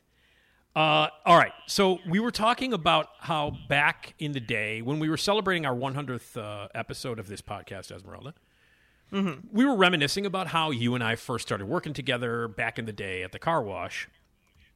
And you were telling us about, we were talking about our relationships and how we first got to know the wonderful Jason Skaggs, who, by the way, did the opening and closing themes for my uh, S N L podcast. Mm-hmm. And they're they're spectacular. He he really nice. made he really made them sound exactly like the opening and closing themes to S N L without ripping them off. oh. It's brilliant. It's brilliant. And so Skaggs used to work at uh, at the car wash with us over at W G N. And yes. uh, w- w- I, once again, share the story about how you how you met him and how he would do stuff, uh, you know, sing things for you in the hallway, and how that turned into something on, on the air. Oh, so he. I just remember when I was working in the afternoons, you see a lot more of the people who were there during the day, the office yeah. people. Yeah. And he is one of those, he was one of those people. He would work regular old nine to five. Um, and I would see him in the hallways and he would sing my name to me via what I believe is now an Elton John song. But from there, he then decided to make it a full thing. Yeah. And he sent it to the to afternoon producers. And then, yeah, so I had a bit of a theme song going. That's right. When you were minute. on you were on Rokan show for a while doing traffic mm-hmm. on the afternoon show, and Skaggs, as he is wont to do, just sort of made up a song for you and gave it to you, which he does yeah. all the time. Yeah. Uh, well, we were trying to remember what it sounded like or whatever, and Dan, who is a subscriber and listener from Bartlett, Illinois, left this voicemail, Esmeralda, and I think you, you might be charmed by it. Are you ready? Mm, mm-hmm. Here's Dan. Hey, Nick. This is Dan from Bartlett. Been listening to you since the early two thousands. Uh, congratulations on one hundred plus shows. Anyone could do one hundred shows. It takes real guts to uh, keep going, I think. Anyway, a couple uh, episodes ago, Esmeralda was talking about needing uh, Jason Skaggs, and um, uh, he, she, she commented how he, he penned a, a song for her, a theme of sorts. I remember the theme. It was to the Elton John song, Levon. It something like, Esmeralda freaking Leon. Esmeralda Leon. And I gotta tell you, it has been in my head ever since. It is just that catchy. Sorry, Esmeralda. Don't know if that is great or creepy that I've been singing your name for years. Thanks to Skaggs. Anyway, y'all have a great one. That's that's Dan. That's how I keep my name uh, relevant. Just put it in songs. They get stuck in your brain. Perfect. Yeah, uh, and, you'll and never, the, yeah, you'll never forget me. No, and the theme song. I mean, you have become Esma because of the theme song mm-hmm. on this podcast. Uh, right. So, well, anyway, I just love how da- how laid back Dan sounds to me. Like he has a um, dispensary across the street from his house, like I do. um, but yeah, he and he remembers it all these years later. He still sings it, so I think that's something. I'm right glad there. Because yeah, I wouldn't have. I couldn't remember. I yeah. just remember it was a song, and that was it. There you so, go. Well, now you know. Thanks. Thank you for thank you for that, Dan from Bartlett. And again, if you guys want to leave any voicemails, you can at seven seven three, four one seven, six nine four eight. If you want to sing Esmeralda's theme song, that's fine. Yeah, if you know more of it. Right, right, right. So, oh, man. I love that he's like, I'm sorry if that's a little creepy. I like that. I like that. Totally fine. Oh, man. All right. Well, so we were talking about um, some celebrity uh, uh, drama. And, mm-hmm. uh, and and stuff. Now, I don't know. Did you watch the, uh, speaking of like sort of weird drama, did you watch the um, Golden Globes at all? Or did no, you watch I didn't an, even any... know they were on. yeah, aren't they... they usually on a Sunday? Yeah, usually they are. Most award shows are on Sunday. Okay. Um, and this was, you know, the Golden Globes were canceled last year because um, of the inner turmoil of the fact that they, I, mm-hmm. I don't know, are a racist organization. Yeah. Um, and so... They came back on. Uh, they were on Tuesday, which is unusual. A lot of people didn't know about it. I uh, D V R'd it. I didn't watch it live. I was actually watching a movie called Plane with uh, Gerard Bu- Gerard Butler, mm-hmm, which was fucking mm-hmm. ridiculous, by the way. Um, and I came home and I fast-forwarded through a bunch of it and watched it. And I was curious because uh, Gerard um, Carmichael was the host, mm-hmm. um, who is, I think, a great... honest, really beautiful stand-up comedian um, who also happens to be black. And and I thought it was interesting that he chose to host this return of the Golden Globes. And the Golden Globes for many years has been kind of a joke. You know, like, oh, God, it's the Golden Globes, blah, blah, blah. Um, and it became more than a joke when they were accused of and and, and actually guilty of absolute racism um, with not one black member in the organization. Mm-hmm. And that and that reflected in the way they chose and voted things. And so people boycotted. Uh, Tom Cruise returned his Golden Globes. He said that he wouldn't, you know. Uh, and true to his true to his word, actually, he didn't show up, even though, you know, Top Gun was nominated for multiple awards. Uh, and Tom Cruise is kind of the only guy that did that. He's kind of the only guy that returned his awards. You know, weirdo, weird-ass Tom Cruise. I didn't know that he got any. Yeah, he got one. You know, he got him. He got one for Magnolia, uh, actually, supporting uh, actor for Magnolia. Oh, um, interesting. But he got, but he got one. You know, because because in Golden Globes they split between drama and comedy slash musical. And you know, like uh, I think he won for Jerry Maguire because it's a comedy. So that means, like, you know, you have okay. a better. Oh, I a, see. You yeah. have a better chance if you're not going to win. Like Michelle Yeoh won this year for Best Actress in a Comedy for Everything mm-hmm. Everywhere All at Once, and Clay, Cate Blanchett won for Drama. But when the Oscars come up, Blanchett's going to win. You know what I mean? So because they split them up, there's a better chance that people like Tom Cruise will win awards. You know what I'm saying? I see. So which I don't. I don't like that. I don't. Well, no, I don't like it either. It's one of the many things about the Golden Globes that I find stupid. Yeah. But, um, but anyway, so but then like so so Gerard at the beginning of the thing did a, his monologue was about addressing flatly why he did it. Why would a black man do this? And he explained the whole thing. And it's a pretty it was a pretty brilliant monologue that went right to it, where he was basically exposing all of this stuff, exposed how much he made. Like he he he told everybody he made five hundred thousand dollars for that kid, for that night. And he told nice. everybody he told everybody what he made. He told everybody why he did it and exposed the hypocrisy within the uh, the Golden Globes. And a lot of people in that room were very quiet during what I thought was a pretty ballsy, um, you know, monologue. Yeah. And uh, and I thought it was I thought it was great. I didn't think it was, you know, he could have gone even further. He didn't, which was fine because he still had to host the thing for another two and a half, three hours. But the joke that he told. Speaking of drama, the joke that he told where he, he walked out on stage and he had three Golden Globe Awards in his hand. Um, and he said that these are the awards that Tom Cruise returned. And Tom Cruise, who wasn't there, by the way, as I said. Mm. And he said... Oh, um, yeah. Have you, mm-hmm. you heard about this? I heard about it, yeah, yeah. The joke was that he wanted to exchange these awards to uh, to fund a search party to find out what happened to... a woman who was once married to one of the leaders of Scientology, and she's been missing since two thousand seven. So he makes this really ballsy, very unbelievable Scientology joke about Tom Cruise uh, right before the two guys from Top Gun come out to present an award. Oh, really? Yeah. I didn't know it was... I, I just knew he made the joke and everything, and people were like... No. no. No, um, and then and then he introduced uh, Glenn Howell and the other guy from Top Gun, and I was like, "Holy interesting. Shit!" Interesting. And you got to understand. I mean, obviously, that's inside. It's an inside joke. A lot of the, the normal schmoes at home had no idea who this woman was, and but in that room, everybody knew how how much of a bite and how much teeth that joke had in that yeah. room.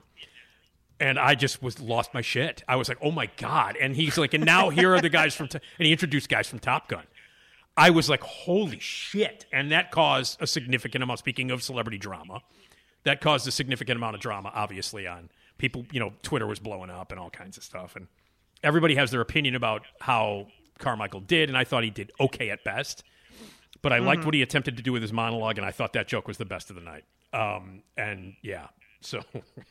And the weird thing is, like, he rips, you know, like, he rips apart Scientology and goes after it, makes this weird joke about this woman who's disappeared. Nobody knows what's going on. But the, the the thing is, like, he makes this joke at the expense of Tom Cruise, who, by the way, stood his ground, did not show up at the awards, boycotted the awards, and did give his awards back. So it was kind of a weird double-edged thing. You know what I mean? Like, the yeah, one but guy just because who, he did just because he did the one good thing.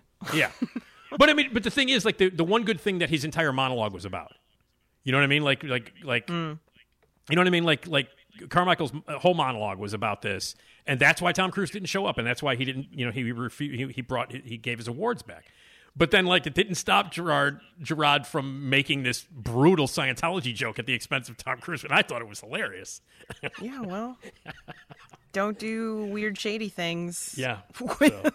Yeah. I mean, it wasn't really. I mean, it, the joke is not to imply that Tom Cruise is, you know, responsible for the disappearance of this woman, but certainly the res- well, the, reli- the religion the religion knows? the religion that he follows is, He's is pretty a, high up yeah, there. Exactly.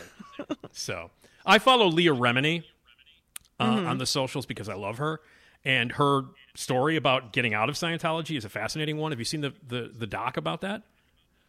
I haven't seen it just because it's it, it's just a lot. That stuff it is. is just so ridiculous. It is. It is. It is. And I, you know, and I try to put that away because I, I happen to really love Tom Cruise, and I happen to, you know, one of my favorite actresses on this planet is Elizabeth Moss, and she's a Scientologist, and so I try to put that yeah. shit out of my mind and and like judge their work upon their work and not by this absurd quote unquote religion that they follow.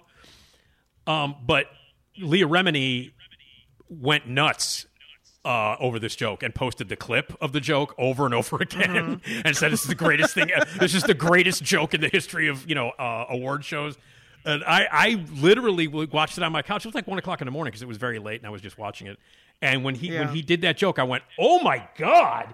And when he told the joke in like the room, you could hear people in the room go, "Oh," you know, like a whole bunch of Hollywood people, some of which were probably Scientologists, were like, "What the fuck did he just say?" And then he says, "And now here from Top Gun." I was like, "Oh my God." So pretty cool. But uh, that caused some drama on the uh, on the socials, to say the least. Yeah. So back to this article about uh, celebrity dramas, that being some of the latest. Anything else in this uh, in this piece that details some of these celebrity dramas uh, stand out to you as being either amusing or weird or funky? Um, I would have to say the um. Wait a minute, which one was the one that I was looking at? Uh, well, I didn't know these at all. With um, I know you're not a big Marvel person, but the Robert Downey Junior stuff, I didn't know that at all. Yeah, ex- explain. That the to... Marvel C E O tried to get Robert Downey Junior fired. Um, I guess they had a feud that uh, he essentially tried to get him fired because of because of the money that he wanted for the uh, for the Marvel movies that he was in. Yeah. Which I'm like, he deserves it. He's he... kind of a big deal in these movies. No, he's the biggest deal in these movies. Uh, you know, um, without the success of Iron Man, the the Marvel universe would not exist. That's yeah. all there is to it. I mean, you can trace so it back. Give him his money. Absolutely. And, you know, for, for a guy like Robert Downey Junior, for all the shit that he went through um, and all the issues that he's had with addiction and mm-hmm. fighting through it, and he fucking made it through uh, to the other end, and God bless him. You know what I mean? Like, he's one of my favorite recovery stories ever. And for him at that point in his career to start making fucking ducats, you know what I mean? Making these movies, good for him. Yeah. Pay him, man. Pay him. Exactly. So, um, you know, it's interesting. And I'm not a big fan of the Marvel movies. I mean, you know, people like right. them. I, I, I can't even waste my time on trying to figure out what universe anybody's in or any of that bullshit. I have very little patience for them. But listen, man, you trace it back to Iron Man. You trace it back to to... you know, Robert Downey Junior, who at that time, nobody wanted him hired. Jon Favreau. Yeah. Jon Favreau had to fight for him. Nobody wanted him. Marvel didn't want him. None of the studios wanted him. You know, he was such a fuck up for such a long time. Yeah. And so that's what I imagine, too, is probably why they didn't want to pay him. Because they're like, why are we going to give money to this dude? Right. Yeah. But then once the, you know, this, but, but this uh, complaint came after the box office, you know, like at first when before, before Iron Man came in, uh, if I'm not mistaken, Favreau, the director, Jon Favreau, who by mm-hmm. the way I've I've acted with, I've improvised with Jon Favreau. Oh, look at you! Yeah, isn't that amazing? He's from here, from Chicago. So your best friend, my best friend, John uh, Jon Favreau. Um, your best friend, Jon Favreau. I, yeah, I mean, mm-hmm. I've, I I have I've shared a stage with Favreau. I'm not lying about that. Um, but he's obviously become like this huge, uh, huge mega uh, voice in Hollywood, especially when it comes to uh, Star Wars and Marvel. Like, I mean, he's a huge, he's hugely responsible for the success of those things. You know, I mean, he's responsible for The Mandalorian and all these big things that have happened in the Star Wars universe. And m- the Marvel universe wouldn't exist if Jon Favreau didn't insist on casting uh, Robert Downey. Mm-hmm. And he, I think, if I'm not mistaken, he took a pay cut. Like Favreau's like, no, you don't, don't pay me as much as you're going to pay me because I want, I want this guy. Mm-hmm. And it was a risk because he was a risky dude at that time. In two thousand six, two thousand something, around that time when they hired him, um, you know, he was only a few years out of, you know, sleeping in a kid's bedroom, not knowing his own, you know what I mean? Like crashing in someone's bedroom while he was drunk and all that stuff. He was only a few years removed from that. Um, yeah, which in those, you know, for that, a lot of people can't even understand to then give him a chance yet. Exactly. And nobody wanted to, except it's still not enough time, I but guess. But this, this, for some uh, people. Know, this conflict that you're talking about actually happened after the money already started coming in. So it's like, you're going to fucking deny this guy. I mean, I can understand you being hesitant before the box office comes in. Mm-hmm. But when the money came in for Iron Man and kept coming in for the next Iron Man and kept coming in for the Marvel movies, and then you talk shit again about not paying this guy? Get out of here. You know what I mean? Yeah.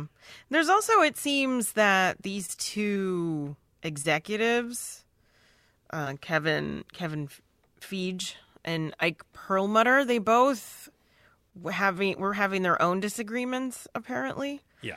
Um. Kevin guy was threatening to quit uh, over disagreements they had around uh, the time that they were doing Captain America Civil War. Yep. Um, just arguing about like the, the budget and all this kind of stuff. And so it's interesting that then they just wrangle in Robert Downey Junior It's like, just leave him out of it. Yeah.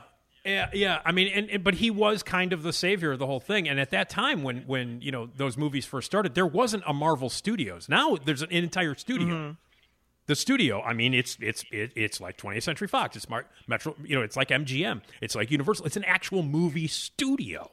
And that didn't exist before those Iron Man movies became popular. It spawned an entire movie studio. So to deny this guy or to argue about the fact that you should pay Robert Downey is absurd. Yeah, they should be giving him more money. Yeah.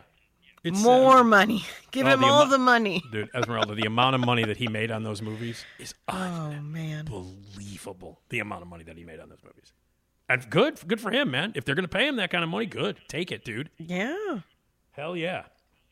I got to say, though, you know, my... my what, you were just going to say something? No, I was going to say that one of the other dramas, which I don't... I, I guess it's a drama, uh, but on this list is is what we just talked about, Jon Favreau. And his career with uh, Marvel. Yeah. Why? It's also apparently a drama. How, how is it a drama? This guy. I don't know. How is it? Like, you go back and go, you had nothing before Iron Man. Every single attempt for a Marvel comic book movie had been either a disaster or underperformed. Favreau comes along, makes Iron Man, casts Robert Downey Junior, and everything changes. How do you not just go give what this guy whatever he wants? You know what I mean? Yeah, I don't understand this. Maybe you... Well, I think they're talking about Chef. Chef was a... a, a but it a, a, says... Yeah, his, the movie that... A, a low-budget movie that he directed and was in, Favreau. Yeah, it says the film reflects Jon Favreau's career with Marvel. Oh, I see. It's an I allegory. I see what he's talking yeah, about. Yeah. Okay, there's yeah. the drama. Yeah. It's an alle- it's an That's allegory the drama. For right. It's an allegory for working with Marvel. Mm. Um, it's a very personal okay. movie in that regard, and also because Favreau mm. loves to cook. Uh, right. Have you ever seen Chef? Because it's a really good film. If you've if you've never seen it, it's good. Uh, yeah, I thought it was okay. Yeah, I found it just funny that he decided it. It, it felt a little appropriation-y to me. Oh, well, sure. With his food truck and his yeah. and his restaurant. And yeah. yeah. I thought that was a little, I'm like, mm, okay. yeah. Yeah. Well, that's that's going to be the case in almost everything. Appropriation seems to be a thing that we see a lot of in movies, which is really, yeah. you know, I don't know. Uh, well, anyway, how about this one here? Now, as you know, um, Esmeralda, I was, uh, mm-hmm. I was, I was a Gleek way after the expiration date. Oof. You know yeah. that. I jumped I jumped ship. No. Probably sooner than you did. Much sooner. Oh, I think I think everybody on Earth Much jumped sooner. Shipped before I did. Uh, I watched it until the very end. I love Glee. Love it, love it, love it. Um, but this story doesn't surprise me at all. You you know which one I'm going to talk about, right? Leah Michele? Oh, yes. This doesn't surprise me at all. Lea Michele is apparently as much of a diva as her character on Glee. Uh, this was said about her by many co-stars, including uh, Samantha Ware, Heather Morris, Yvette Nicole Brown, Abigail Breslin, uh, Michelle Benoit, um, and those are just a few of the names that you'd recognize where people bitch about what a diva she is. Um, yeah. And I, I don't, could, I, I can, I can, me. I can understand it. Yeah. I've, I've heard, never met the woman, but yeah.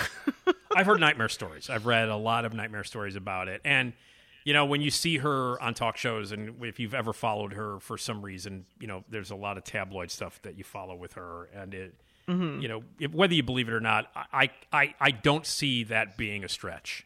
That she's a pain in the ass and a diva. Yeah, that is way too many people, for, in my opinion, to yes. be like a conspiracy yeah, of yeah, some yeah. sort. Exactly. Or... Right. yeah.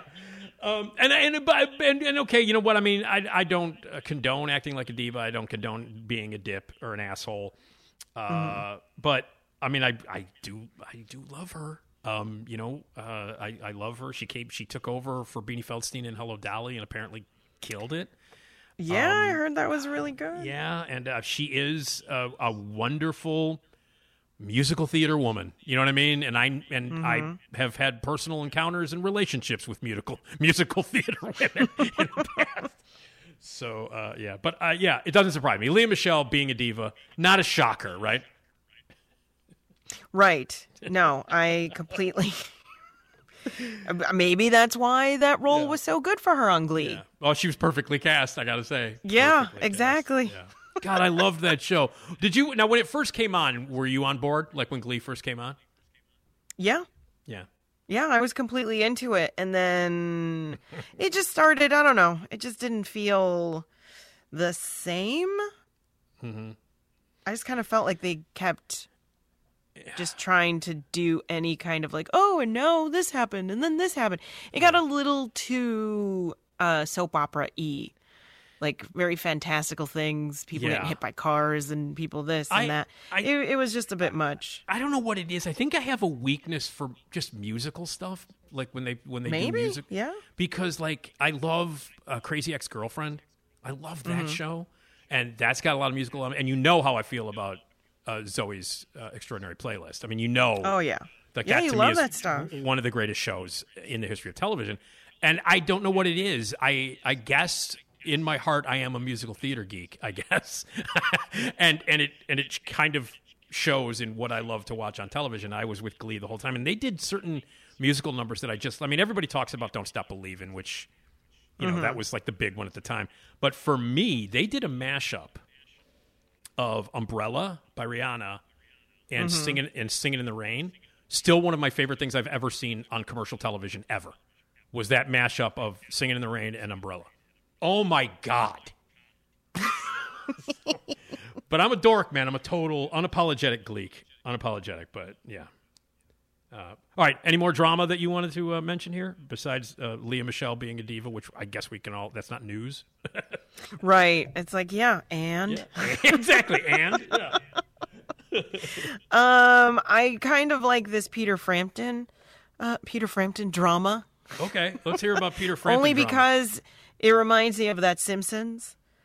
Yeah. When he does the Hullabalooza. Yeah.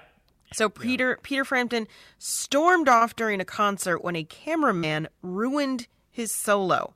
He was in Minnesota, and um, he took great offense when the overhead screen showed a woman in the crowd holding up his album, Frampton Comes Alive, while he was playing. So he wanted the camera on him at all times. I didn't see this. So I didn't. I've not scrolled down and seen this one. Are you kidding me? Frampton actually did yes. that? Yes. So when the screen showed that, he cursed into the camera, he accosted the operator, and then walked off mid-performance. You gotta be kidding me. Now, wait, okay. Clearly, this was recently, because there were no video cameras, you know, at, in concert when Frampton was big. Because Frampton, right. you know, Framp- Frampton comes alive no, in ni- nineteen seventy-six. So, you know.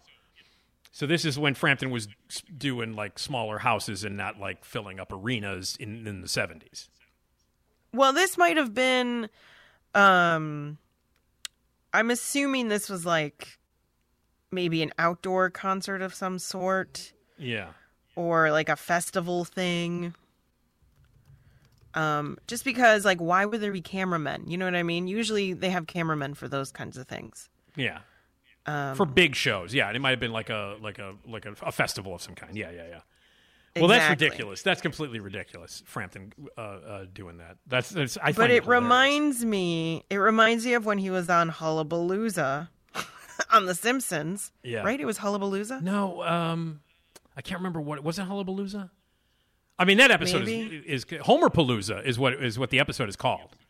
The episode right. is titled Homer Palooza, but I don't remember. By the what... way, um, he was opening for the Steve Miller Band.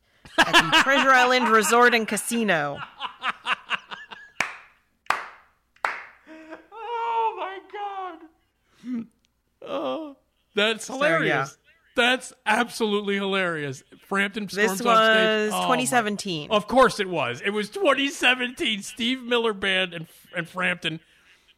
Oh God! And everybody in the audience was my age or older. Come on, dude, get the fuck out of here.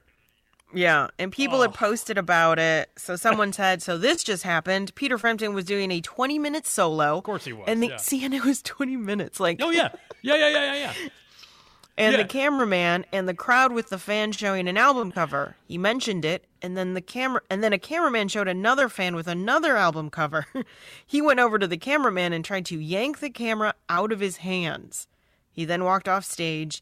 He came back with the screens off and finished the show. What a dick. What a dick. But and by oh the way, Esmeralda, God. You were like twenty minutes. That's not surprising. If you ever listen oh, to Fra- Frampton, if you ever listen to Frampton Comes Alive, there's a there's a there's a cut on Frampton Comes, Comes Alive called Do You Feel Like We Do? It's eighteen mm. minutes long. No. And he like speaks into a voice box, so it sounds like his guitar is talking. Oh, wah, right. Wah. Yeah, okay. yeah. Yeah.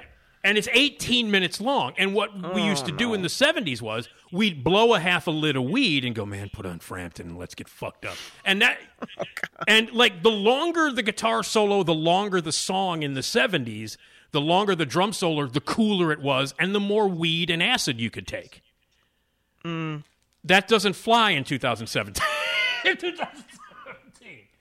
Wow. So in the so why I'm reminded it's uh, it was Hullabalooza, by the way. Okay, the Simpsons all right. episode. Okay, uh, that's the that's the, the the festival. Right, and the um, the episode so, is called Homer Palooza. That's the episode. Yes. Title. Yeah. So Frampton is performing right on on Hullabalooza.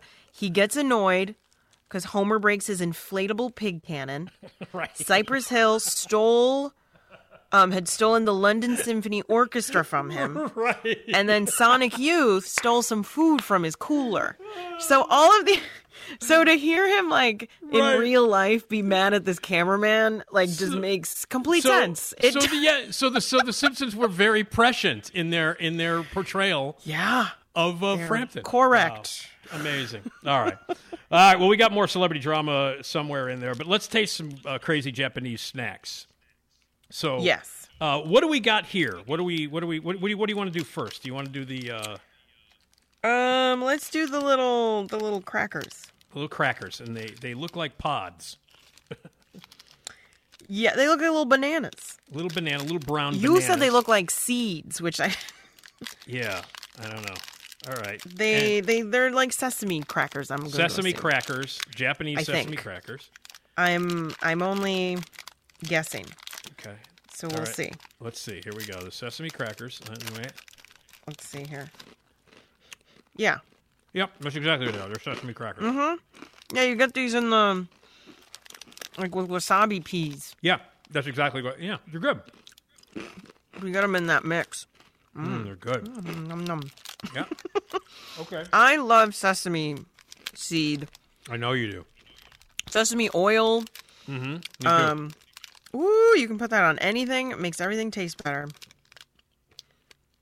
Now, these these next ones, I have no clue. Um, did you do the translation? I did not do the translation, but it's Cuppy Ramun is what they're called. And there's a very happy squirrel and a very happy rabbit. Oh, by the way. Yeah. Okay. I found it. Okay. Cuppy Ramun is a very popular uh, food. Uh, in Japan. Okay. So it is a soft candy It's generally for children. Mm-hmm. uh, it's a cute rabbit and a squirrel printed on the package, That's what which is, is a yeah. trademark of Cuppy Ramune in Japan. All right, well, here we go. So this is little... one of those um, Dagashi things, which Dagashi means like penny candy, like right. cheap candy right. snacks. And they look like so little... That's why it's for children. Little, little Smarties. Little thicker versions of Smarties. Okay. All right, well, they're sweet. How is it? They're sweet. I'm trying to open it without ruining the front because I want to take a picture of it. Oh, okay. It's going to be hard. It's too to... dark in my... I should have they're, brought scissors. They're they're kind of it's it's a little um, it's they're they're, they're kind of tasty. They're sweet. They have a little punch to them, but they're a little. Ch- it's a little chalky. It's a little oh. chalky. Well, that's what you get for cheap candy. That's right. Oh no! There it is. A little chalky. Oh god. Yeah. Mm. Not a fan? I do like that they're a little tart, but they're very chalky. You yeah, I don't know water. if I like this chalky. It reminds me of um. What are the ones that come in the tube that are that, like this? The Smarties. Yeah. Yeah. Yeah. yeah they're like Smarties. I hate Smarties. Okay. All right. Well, that's a negative on, on, on her end. The sesame, the like, sesame, the little sesame mm, bananas are good. Mm-hmm. Mm. So, all right. I will say I like the flavor. Yeah. No, it's tasty. Of these Cuppy Ramune. It's just a little chalky. That's all. The, the texture. Yeah. So. Because right. with Smarties, they're just sweet. Well, this yeah. has a nice tart. Yeah. All right. All right. We have uh, just a couple of more Japanese things we're going to taste test, then we'll jump into the Mexican stuff. And you can taste test all that stuff with us on January seventeenth at Zanies in Rosemont. Mm-hmm. So cool. On Tuesday, January seventeenth. All right. Which, well, by listen, the way, yes. Real quick. Yes. Um, Instagram, right? You have an we have an Instagram page now. Oh, yeah. But also, no, I was just going to mention that Salma Hayek at the Golden Globes, uh, they had given her one of the candies that we will be trying. Uh. On Tuesday, marzipan. Oh, no kidding! Which is just marzipan, but right. So we'll be trying the Mexican marzipan that she that likes it too. Salma Hayek. So. Salma Hayek. Had. By the way, we don't have time. We're out of time, but we do now have an Instagram page that you are running. Yes, Esmeralda, right. So people Nick can go D to podcast. Nick D podcast at Instagram. Nick D podcast at Instagram. On Instagram. Yeah, yeah, yeah. Join us on Instagram at the Nick D podcast. Jim Ryan mm-hmm. is going to talk to us about music. Oh, uh, on the next episode. What kind of music? Well, I will tell you this: we will probably do we will probably do a tribute to Jeff Beck, uh, who just nice. passed away. So, uh, mm-hmm. and he just saw him like a month and a half ago. Oh wow! He, he and Johnny Depp played a gig together at the Chicago Theater. Um, really? Yeah, yeah. Jeff Beck and Johnny Depp they toured, huh. and uh, and he just pil- right. he, he finished that tour and he got meningitis and he died. Jeff Beck. Just Yikes. Died. So Jim Ryan and I will talk music. Uh, that'll be coming up on the next episode. And uh, we want you to be a part of the episode. So, uh, hey, seven seven three, four one seven, six nine four eight for a voicemail. Email us, nick d podcast at gmail dot com. Thanks to Ed and everybody at Radio Misfits. Thanks to Jason Skaggs. And thanks to you, Esmeralda. You rule. Oh, thank you. All right. And we will talk to you next time on the Nick D Podcast on Radio Misfits Podcast Network.